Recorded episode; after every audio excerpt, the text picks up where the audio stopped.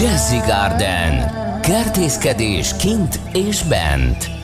A telefonvonalban pedig itt van velünk Somoskői Klaudia kertépítő és blogger, az útakerthez.hu bloggere, aki bővebben szeretne olvasni a Klaudia munkásságából, az tehát ezen a honlapon teheti meg. Aki viszont csak arra kíváncsi, hogy mi lesz ma a Jazzy Gardenben, az hallgasson minket. Az első kérdésem Klaudia hozzád, ugye a szignálban az van, hogy kertészkedés kint és bent. Ma hol kertészkedünk? Szia! Kint és bent, sziasztok! Kint is, bent is? Igen. Na erre kíváncsi leszek, mond. Igen, hát most, hogy beköszöntött a jó idő, biztos sokakat kicsábít a kertbe, de én még azt javaslom, hogy ne nyúljunk a kinti növényeinkhez, amik tartós fagyok vannak, már pedig még lesznek.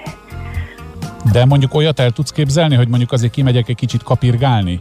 Lombokat, kicsit a füvet, vagy semmihez ne nyúljunk? Igazából most nem, nem szükséges, sőt ilyenkor a fűre lépni annyira nem is ajánlatos. Mondjuk most, hogy meleg van, nem baj, bár a sárba egy ö, mélyebb lyukakat ö, áshatunk, úgymond, hogy belemélyedünk. Ö, én azt ajánlom, hogy, hogy ne inkább sétálgassunk, élvezzük a napsugarat, illetve aki mindenféleképpen kertészkedni szeretne, adnak adok néhány javaslatot, hogy mit tud megtenni. Na, akkor mond. Jó, hát akkor kezdjük a benti növényeinkkel. Fontos, hogy ilyen szárad, meleg időben, amikor fűtünk, akkor a szobanövényeinket gyakran megtámadják kártevők, atkák, tetvek, tehát fontos, hogy nézzük át növényeinket. Ezek főleg a szárakon, illetve a levelek hátoldalán vannak. Ezeket mondjuk mossuk le vizes szivacsal, vagy vannak erre rendszeresített ilyen atka vagy rovarölő szprék, amivel befújjuk, vagy hogyan távolítsuk el? Igen, vannak ilyen szerek, és én úgy szoktam, hogy egy kis mosogatószert teszek a vízbe, és azzal szoktam áttörölni a leveleket, lemosom róla.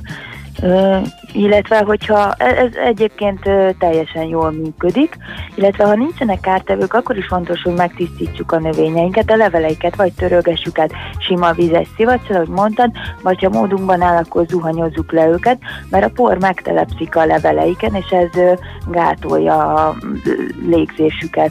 És hogyha zuhanyoztatom a növényt, akkor azt milyen hőfokú vízben tegyem? Hát ilyen langyos, kellemes langyos. Mint egy eső, ha lenne mondjuk egy nyári eső hőmérséklet? Így van, így van, igen, igen, igen. Hm, ez nagyon hasznos, van még valami mára? Hát fontos, hogy átnézzük akkor az átteleltetett növényeinket, ott is a kártevőket, illetve ha nagyon kiszáradt a talajuk, locsoljuk meg, valamint a kintű növényeinkkel együtt érdemes most foglalkozni, hogy hétvégére megint havat mondanak, ilyenkor az örökzöldekre kell odafigyelni, a fenyőkre, tujákra, hogyha sok hó nehezedik rájuk, akkor letörhetnek az ágaik, akkor óvatosan rázzuk meg, mielőtt ez megtörténne. Igen, sajnos én is kerültem ilyen helyzetbe hogy akkor a nagy hó került az egyik növényre, hogy nagy ága tört le, és utána ki is pusztult szegény, tehát ez tényleg egy valós veszély. Én azt szoktam csinálni, hogy a magasabb ágakat söprű vagy partvisnyéllel, vagy partvissal felnyúlva egy kicsit megmozgatom. Ez tökéletes, igen. Hát azt nem mondom, hogy betársulok melléd szakértőnek a, a Jazzy Gardenbe, de, de a tapasztalat megvolt. Úgyhogy tulajdonképpen kijelenthetjük, hogy most nincsen sok dolgunk, azon túl, hogy várjuk, hogy mikor lesz végre tavasz, akkor meg annyi mondani valód lesz, hogy bele se férünk a műsoridőbe, de hát csak jussunk már el oda, nem? Így van, igen, már hát akkor figyelj, akkor, akkor most már csak azon kell törnöd a fejedet, egy heted van rá, hogy jövő héten miről beszélgetünk, mert pontosan egy hét múlva számítunk rádió. Rendben, köszönöm, jelentkezek. Rendben, szia!